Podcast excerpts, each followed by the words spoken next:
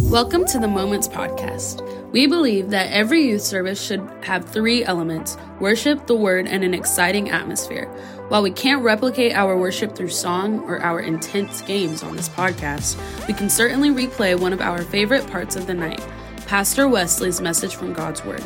So, without further ado, here is this past Wednesday's Jesus Moment.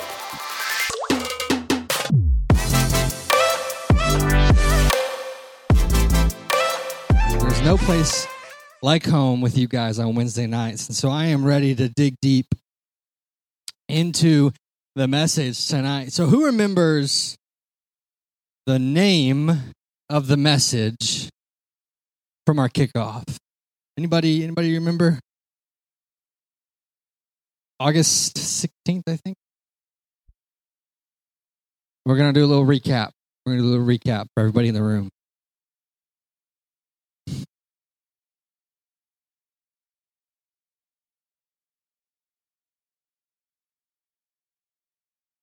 American Horror Story, okay? And we talked about the horror story of living a life without Jesus, okay? Week number one, size like obviously that's what it was, American Horror Story. Week number two, anybody remember the name of that one? Our parent night. It was two words, American American Dream. And we talked about how how vain the American dream can be if lived in the wrong context. And, and the reality is the American dream is not even a good thing. A good thing is to live your life spent serving Jesus. Now, does anybody remember the title of my message last week? Okay, that's the name of the series, but that wasn't the name of the message. What was the name of the message? Roller. No. Roller coasters. I'm so glad y'all take notes. Listen, listen. Let me tell you something note takers are difference makers. And i man i wish i wish we gave you guys pens and paper to write on to take notes that's a million dollar idea. That's a million dollar idea. We should give you guys pen and paper to take notes oh would you would you what it just it just magically showed up. There's pens and papers at every chair. Wow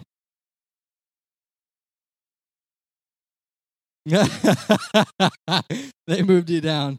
Uh, hey, turn your neighbor to your left and say, Life is better together and awful alone. I want to share a story with you guys. I think, how many of you know the story of the beach story where I drove my car earlier in the morning? How many of you remember that? Like seven of you, which is actually really good because I don't want most of you to know the story. I'm going to share the story with a little bit of a, different emphasis on it. So one day, I woke up and I was like, I got to go read my Bible somewhere. And if you're anything like me, like I love a good vibe. Like Lamont Gelato, best ice cream in the panhandle. You can't change my mind. Thank you. Maker's Coffee, best coffee in the panhandle. You're not changing my mind. Okay, and so I love a good coffee shop. I love just sitting down, reading God's word. Uh, that's actually where Saya and I met, was at Maker's Coffee. So there's a little bit of a sentimental value. Fun fact Saya and I went across the street one day in Bodacious in the second story just to look at Maker's to watch people leave so we knew we could leave and go find a table at Maker's. That's how much we love this place. And so that has nothing to do with my story, but I love a good spot to read my Bible. And, and maybe I'm weird like that, but I love like a cool, cozy atmosphere. I got my coffee. So I woke up, it's like 5 a.m. I went to Starbucks. I got coffee that was way too bitter, and I had to drown it out in sugar because let's be real, that's Starbucks coffee. And so I'm drinking, I'm like splashing it in my eyes so I wake up. And I'm in my little Kia, my car that I got attacked by the bear. Some of you remember old Betsy. This was before old Betsy got traded in for the bear itself, my Dodge Ram. But uh, old Betsy was taking me down Pensacola Beach. Fort Pickens Road is where I was. How many of you have been to Fort Pickens? Good. So I'm driving to Fort Pickens at 5:30 with the coffee in my hand in my car, got my Jesus tunes playing. And there's this flashing sign. And a sane person would stop and read the sign. But I'm like, screw that. I ain't doing that. And the sign's flashing. No turning back. Turn around now. No turning back. Turn around now. And I'm like, no, no way. So I keep driving and I keep driving and I keep driving. And you know how like you roll your window down and you start to smell like the salt water? I was like, oh no. I'm about to drive off into to an ocean. Like, where am I at? And so I get really concerned. Like, if you can imagine, it's pitch black. I'm by myself. I'm in my car. And I'm like, all right, something's wrong. I need to turn around. So I turn around. I'm doing my little little U-turn in the sand. And I get about right here, and my car won't move. I am now stuck in the sand. Now, if you can drive and you've made that mistake, you'll never make it again. You only make it once and you realize you're never doing that again. So I'm stuck in the sand. And, and I, I'm not going to lie, I began to panic. At this point, it's like six in the morning. I'd have to either pay somebody to come get me out or call somebody to come get me out. And uh, I think I was 16 when this happened, so I didn't really want to call mom and dad to come rescue me because I am a brave, courageous person. I don't need their help. I know you guys can relate to that. I know y'all can relate to that. And so I, I'm like panicking. Like I am stuck in the sand. There is no getting out. Life is better together and awful alone. And in that moment, I thought if only there was somebody to pull me out of this sand. And I kid you not, 30 seconds later, this giant, this giant truck passed me, going, probably going 60 and like a 30 and I see it kind of just press its brakes really hard. And it begins to turn around right here. And this giant like tow truck comes right up next to me. and he's laughing and he rolls down his window and he's like, You're stuck, aren't you? I was like, Yes, sir. And he pulls me out of the sand. And, and I think sometimes in life we get stuck. More specifically, when it comes to this idea of community, we get stuck. We're either stuck with the wrong friends at the right time, the right friends at the wrong time, or we just don't know how to have good friends. And if we're being completely honest, some of us just don't even like the idea of friends, having good friends, because we've tried so hard and failed so miserably. How many of you want community? Raise your hand. Hopefully, all of you. To some degree or another, you want people in your life. And we're going to read tonight about a man named Solomon who had everything on earth. And he says, Hey, look, you need to understand something. Life is lived better together and awful alone. I want to read some statistics to you. In the last 20 years, the number of people saying there is no one with whom they discuss important information has nearly tripled. People feel lonely. Now, 25% of people report they have no one they can trust at all, not even in their family. That's one fourth of America that says they feel this way. The likelihood of a family getting together to have a meal has gone down 33%. And by the way, all of these numbers are pre COVID. They've only gotten worse. Friends, community is rare, but it's worth it. And we need to realize that life is better together and awful alone. And so we're going to read about a man named Solomon and his experience with how important community is. What's the most well known fact about King Solomon? Somebody tell me. Somebody tell me. If you want to put that slide up there with King Solomon for me, Gavin. Tori, what's the most well known fact? Say that louder wisest man on earth. Now, I know some of you think you just have it all figured out. If I asked your mom or dad, they'd be like, yeah, heck no. they haven't got there yet. And so Solomon, being the wisest man to ever live, says this that we cannot find meaning and purpose apart from God, and that true community is found in the arms of Jesus. And before I read the text, I want to point one more thing out about Solomon. I want you guys to guess his net worth. I want you to guess Solomon's net worth. Madison, you have my permission to use your phone for something other than taking notes. Google Donald Trump's net worth. Tori, look up Elon Musk net worth. Any guesses? Y'all name some rich people. Anybody? Bill Gates, Jeff Bezos. Hey, all three of us. Okay, I don't know who that is, but okay. Anybody else? Anybody else in the back? Anybody? Anybody? I feel like Dwayne. I feel like The Rock. Anybody? Any takers? Mr. Beast is probably pretty high. What's his net? What's Donald Trump's net worth? So two and a half billion. What's Elon Musk's net worth? So Elon Musk net worth from a couple years ago is close to 250 billion. Now, what do you think King Solomon's net worth is? Charity. More than a billion? What was your guess? 50 million? 500 billion? What's your guess? Over 10 trillion? Uh, y'all got it way under, and he got it way over. It was 2 trillion. King Solomon's net worth compared to the money he had then to the money we would have now, okay, given inflation, he had $2 trillion. And out of everybody that could have ever lived this life, Solomon had the rights to tell us money is not enough. You cannot simply buy your friends, you have to find community. The question is, where do you find community? Life is better together and awful alone. Ecclesiastes 4 says this again. Shh the preaching of God's word. Again, I observed all the facts of oppression. You can follow along on the screen. The scripture will be up there shortly. Again, I observed all the facts of oppression being done under the sun. It'll be up there eventually, I promise.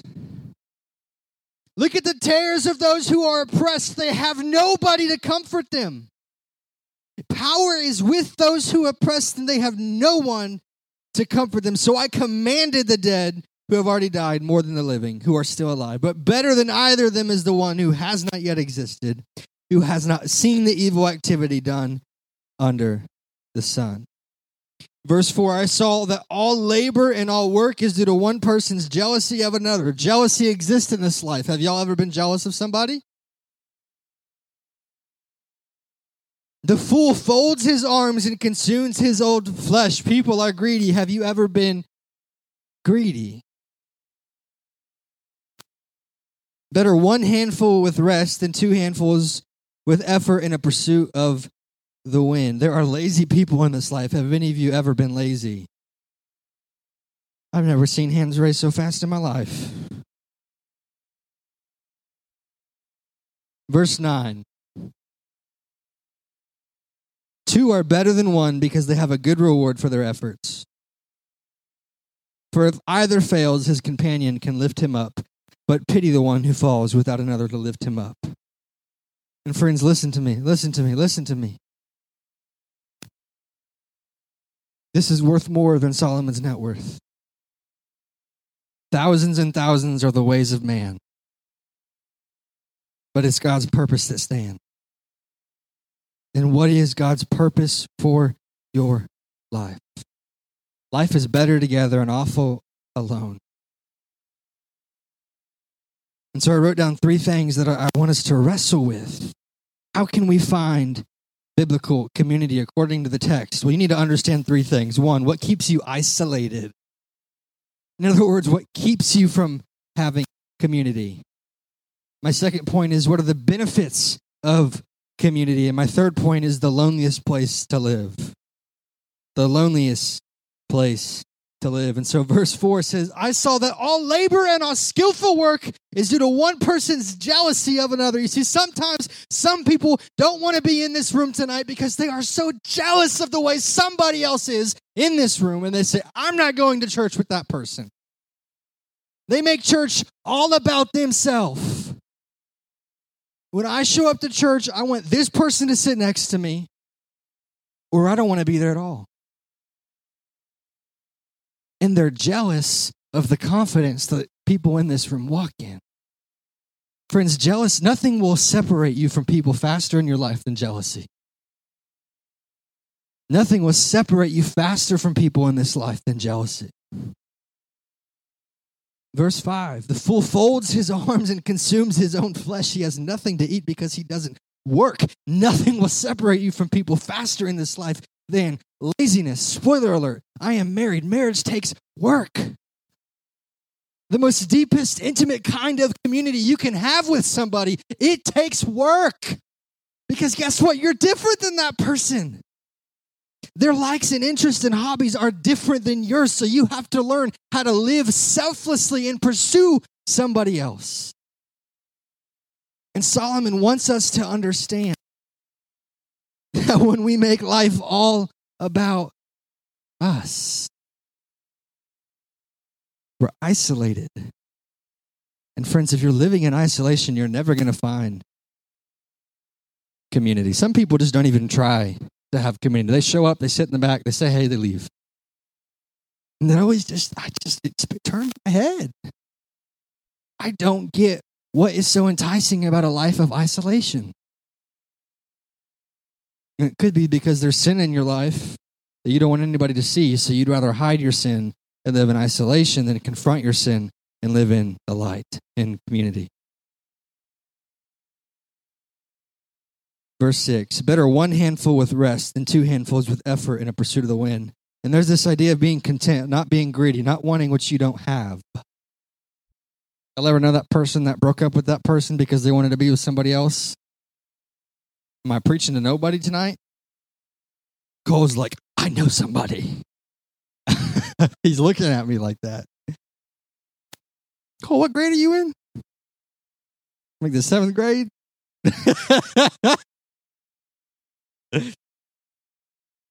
y'all get the point. I mean, I mean, y'all know those people, right? They're they're all about them. Like they're always taking pictures, they're always posting on social media. Like everybody has to cater to them. If you don't, if you don't dress like they do, if you don't talk like they do, if you don't act like they do, like everybody has to be around that one person, or they can't be around anybody at all. And that's greedy. What keeps you isolated? What keeps you from having meaningful community? When you are envious of others, when you are lazy and you are greedy. Life is better together and awful alone. What are the benefits of community? What are the benefits of community? Before I share, before I share tonight some of the benefits of community, what do you think are the benefits of having community? Charity. Understanding. Let's let's do one one three word responses. That's perfect. Emily. Inviting people to church. Okay, yeah, that's a benefit. Andrew. Say it loud. Okay, uh comfort. Good. Tori. Love. Anybody else? Any takers? Benefits of having friends, benefits of community. Accountability. Good. Let's go let's go off of those. So I wrote down four things from the text that benefit, that are a benefit of having friends, specifically the right kind of friends. Spoiler alert if your friends are not leading you closer to Jesus, they are leading you away from Jesus. And it's black and white. Like if your friends are involved with things they shouldn't and they're around the type of people they shouldn't be, well, we go to church once a year. Quit playing yourself. Quit playing yourself. And listen, God loves them and they need to be in church. But you want to surround yourself with somebody that, that that's not about them. You want to surround yourself with somebody that's all about Jesus. Because life is better together and awful alone. So, the four benefits of having friends productivity, care, comfort, and strength. And we'll walk through the text. Obviously, what, what's the benefit of having people around you where you're more productive, right? Like if one person set up this entire room, it would take hours. Five people did it in 40 minutes. And so uh, the obvious thing that community brings in our life is productivity. Some of you think that being productive means having people help you with your homework, and by helping you with your homework, giving you the answers for your homework. Well, we ain't going to go there. I think it hit home with a couple people. Verse 11 says this If two lie down together, they can keep warm, but how can one person alone keep warm? And it's this idea of like, you're, y'all ever been camping? Just me? When you're camping, where's Spencer at? That, that guy loves to camp. I mean, he lives in like the outback, like in the Wild West. Like he's just there, he's camping. And like if, if Spencer and I were in freezing temperatures and we, we I know it's kind of weird, but we bundled up near each other. if we snuggled,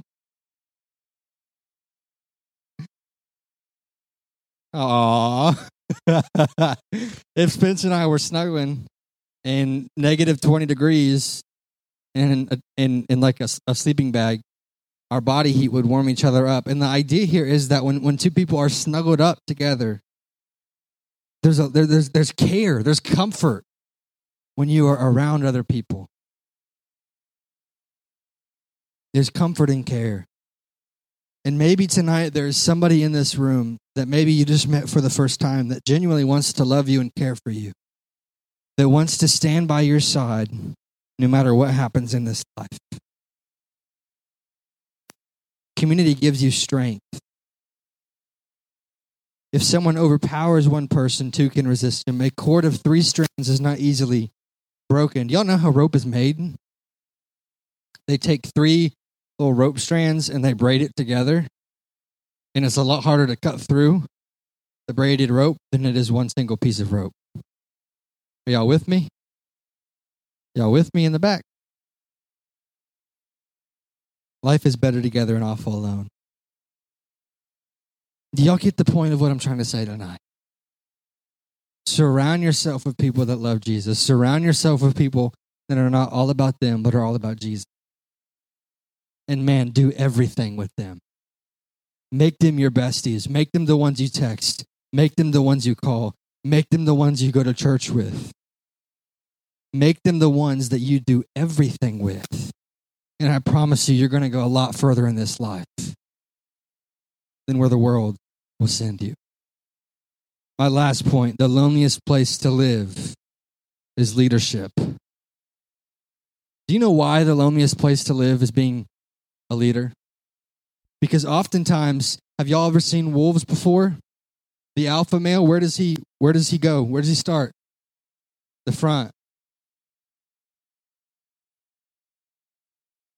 He's typically in the back of the pack. And they put the oldest, if I'm thinking of the right animal, so we're just going to pretend like I am. They put, it's what? It's what? We're just going to pretend like I'm right. Okay, we're to pretend like it's wolves. Maybe it's coyotes. Doesn't matter. I'm pretty sure it's wolves. They put the oldest ones in the front because they're the slowest, so the rest of the pack can follow them. Now he's looking it up to see if I'm right.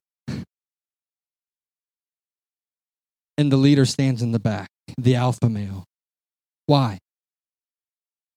To watch over the pack, to warn off from predators, to stand strong when even nobody else will. You need to understand something. The enemy hates you. Scripture says that Satan come to, came to steal, kill, and destroy. Satan wants you dead.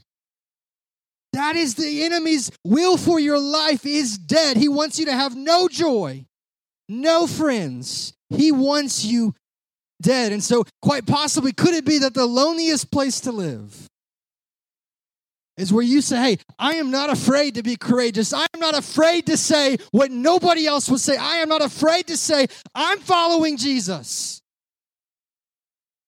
To be bold in your faith, even when it costs you everything. We, we played the game, guess the character. One of the characters, Shadrach, Meshach, and Abednego, their life was thrown on the line. They stood there in the fiery furnace. And they said, We will not bow to King Nebuchadnezzar. We will not serve him as our God because we serve the one true God. They were willing to die for their faith. Are you? They were willing to give everything to follow Jesus. Are you? Friends, listen, they were willing to live their life locked arms with their best friend.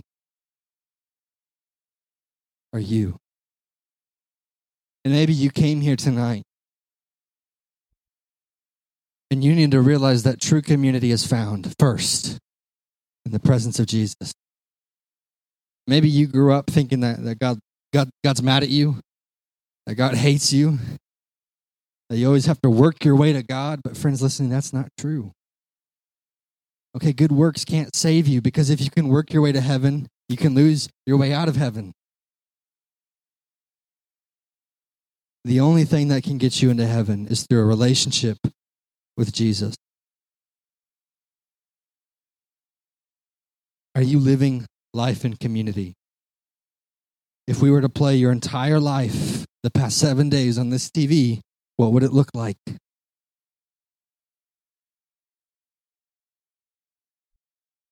What would it look like? Would you be able to say that you have lived life well for Jesus? Something we say all the time is that there is nothing like being in the room on Wednesday nights. While we have tried to give you a glimpse of that, we encourage you to get the full picture with us and join us in the room this Wednesday. Thank you so much for tuning in to the Moments Podcast.